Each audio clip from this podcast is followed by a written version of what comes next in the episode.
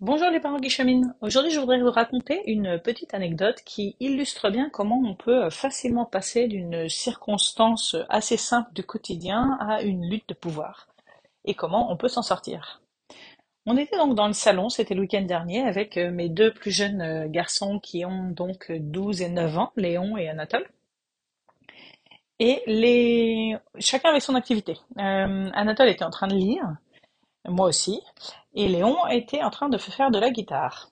Et alors, quand euh, Léon joue de la guitare, bah, d'une part, c'est effectivement relativement envahissant, il joue, il joue relativement fort.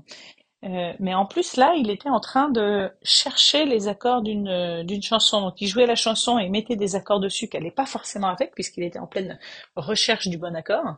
Et donc, en plus, c'était pas forcément harmonieux, parce que, évidemment, euh, d'abord, les accords qu'il utilisait, ils collaient pas à ce qu'il chantait. Euh, voilà. Donc, au bout d'un moment, euh, Anatole se sent euh, gêné, perturbé, dérangé. On peut, on peut utiliser plusieurs termes pour ça. Et il se tourne vers son frère et lui dit, écoute, Léon, tu peux arrêter de jouer de la guitare, s'il te plaît, j'arrive pas à lire. Voilà. Et j'ai pas assisté au tout début. Donc moi, cette phrase-là que je viens de vous citer, c'est moi qui l'invente, qui lui dise ça. parce que j'étais moi-même dans ma lecture, j'ai pas prêté attention.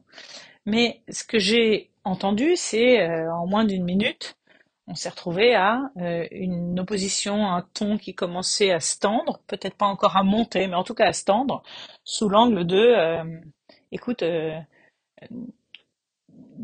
Anatole disait à Léon, écoute, ici c'est l'espace commun, euh, tu peux pas faire du bruit et déranger les autres. si tu veux faire de la guitare bah, t'as qu'à le faire de ton côté, euh, va dans ta chambre. De son côté, Léon était en train de dire à son frère, non bah écoute, ici c'est l'espace commun, tu peux pas m'empêcher de faire la guitare, si tu veux du calme, t'as qu'à le, trouver à un autre endroit, va dans ta chambre. Grosso modo, on était là. Donc on voit qu'on est dans une opposition de point de vue clair. Et ça, euh, déjà c'est intéressant parce que chacun de ces points de vue se défend en fait il n'y en a pas un qui a plus raison que l'autre sur le fait que c'est l'espace commun et que donc euh, il faut qu'il n'y ait pas de bruit, euh, ou que euh, c'est l'espace commun et que donc je dois supporter le bruit de l'autre et c'est à moi de m'isoler. Chacun de ces points de vue se défend et ça, ça rejoint quelque chose que j'aime bien essayer de faire passer à mes enfants, c'est que c'est que il y a toujours différentes perspectives sur une situation et donc, la phrase que j'aime répéter, c'est ce n'est pas parce que j'ai raison que tu as tort. En fait, on se retrouve souvent dans des situations de vie dans lesquelles ben, chacun a raison avec son histoire, sa, perspective, euh, sa façon de ressentir les choses, euh, son regard, en fait, avec ses lunettes, à lui. D'ailleurs, on utilise parfois cette expression, avec mes lunettes. Donc, chacun des deux a son point de vue, chacun des deux a raison d'un certain côté, et N'empêche que leur point de vue semble irréconciliable puisque euh, l'un comme l'autre est bloqué sur une stratégie qui est que l'autre aille dans sa chambre. Et alors surtout, on se retrouve dans une situation, et c'est ça que je voudrais mettre en avant, dans laquelle c'est en train de se transformer en lutte de pouvoir, parce que c'est tellement dans l'opposition, grosso modo, moi je reste et toi tu pars, de la part de chacun, que euh, il est très facile d'interpréter à ce moment-là le départ de l'un des deux, le choix en fait de dire oui, tu as raison, euh, je vais pas déranger personne, euh, enfin, j'ai pas envie de déranger, je vais aller faire de la guitare ailleurs. Ou à l'inverse, ouais, tu as raison, je vais pas t'empêcher de faire de la guitare, je vais aller lire dans ma chambre. Chacun de, chacune de ces attitudes pourrait à ce moment-là être interprétée comme je cède, j'ai perdu. Euh, parce que je me suis, parce qu'il s'était déjà euh, mis dans une situation dans laquelle ils étaient en opposition et donc en lutte de pouvoir. Et comme on est dans une dans une ambiance sociétale dans laquelle on est beaucoup dans le euh, justement euh, je vais gagner contre l'autre, c'est lui qui va céder, etc. On rentre facilement dans ces luttes de pouvoir là. Ben on se retrouve du coup un peu piégé à vouloir montrer qu'on a ce pouvoir, le montrer à l'autre ou à soi-même, ne pas vouloir être entre guillemets le perdant et donc euh, se retrouver bloqué en fait. Et c'est comme ça qu'on on persiste dans des luttes de pouvoir dans lesquelles en réalité euh, aucun des deux ne sort gagnant parce qu'aucun des deux n'a envie d'un conflit au départ. Et même si on finit par gagner, ça passe par le conflit, donc c'est un peu dommage.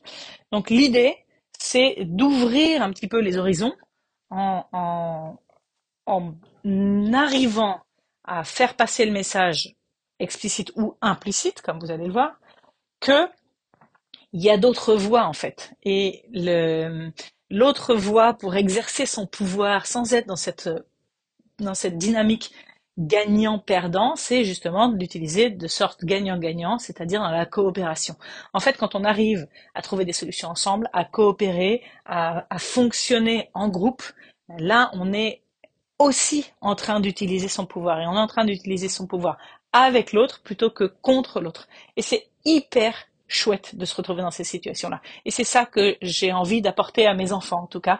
Et en tout cas, ce sont des valeurs euh, auxquelles on croit très fort dans l'éducation positive, dans l'éducation positive, le fait de, euh, de, de passer à des relations de coopération. Donc, dans ce cas précis, euh, quand je lève la tête et que je vois que mes garçons commencent à être dans une lutte de pouvoir, en fait, je, à ce moment-là, le ton n'est pas trop monté, donc ils sont encore en mesure d'entendre ce que je vais dire. Sinon, si c'était vraiment, euh, s'ils étaient en train de se hurler l'un sur l'autre, de toute façon, ils ne seraient pas en mesure pour aller plus loin et éventuellement réfléchir à des, à des, solutions. Euh, donc, à ce moment-là, je leur dirais plutôt de faire une pause et qu'on en parlerait plus tard.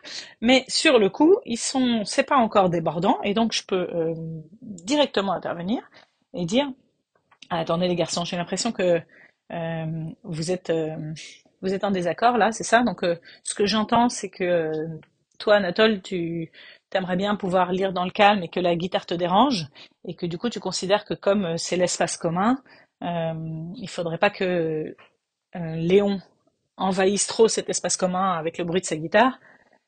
c'est ça? Tout à fait. Ok.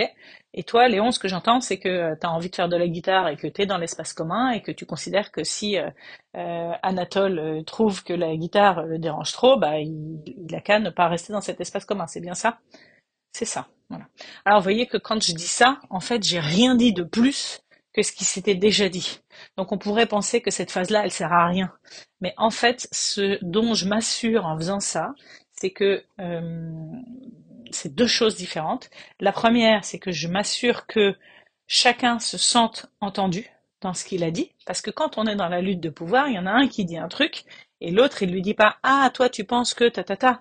Ah oui, mais tu vois, moi, avec mon point de vue et ma perspective, ta ta. Ce qui serait exactement l'attitude à adopter si on voulait bien faire passer le message que ce n'est pas parce que j'ai raison que tu as tort. Donc on recevrait ce que dit l'autre et on dirait, regarde, j'ai une perspective différente, et, mais ça remet pas en cause sa perspective.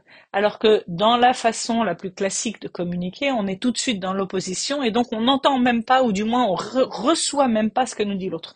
Donc moi, quand je, quand je reformule comme ça, ça me permet d'être sûr que chacun est reçu dans ce qu'il a dit, déjà.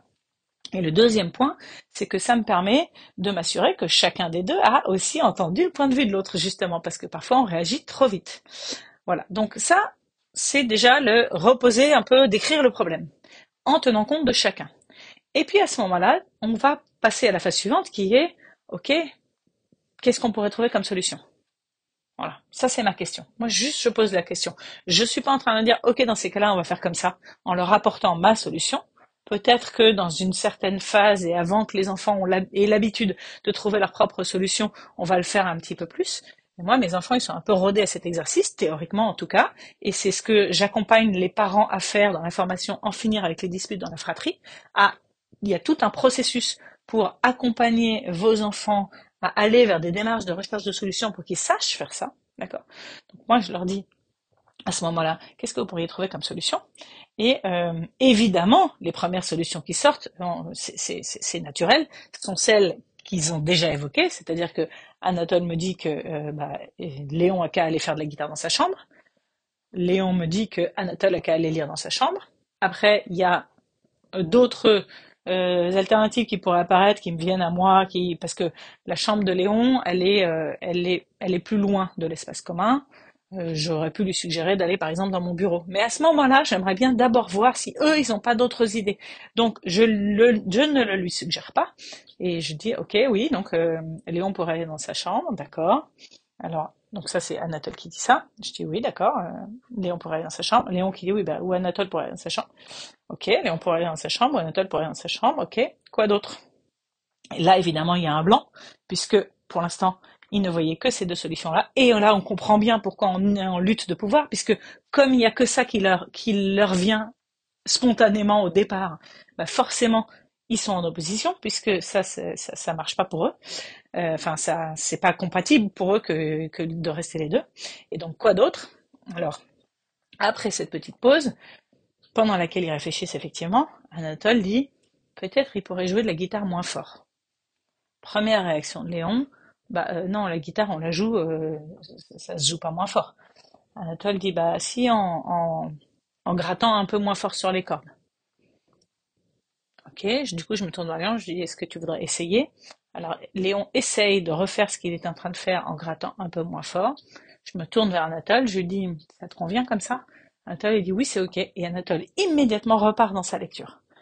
Et du coup, Léon s'essaye encore un petit peu là pendant 10-15 secondes et je lui dis euh, Et toi, ça te convient comme ça? Il me dit oui, c'est ok. Et hop, il continue sa guitare. Et on se retrouve à rester, on est resté, euh, je sais pas, au moins 20 minutes de plus, euh, tous les trois dans cet espace commun.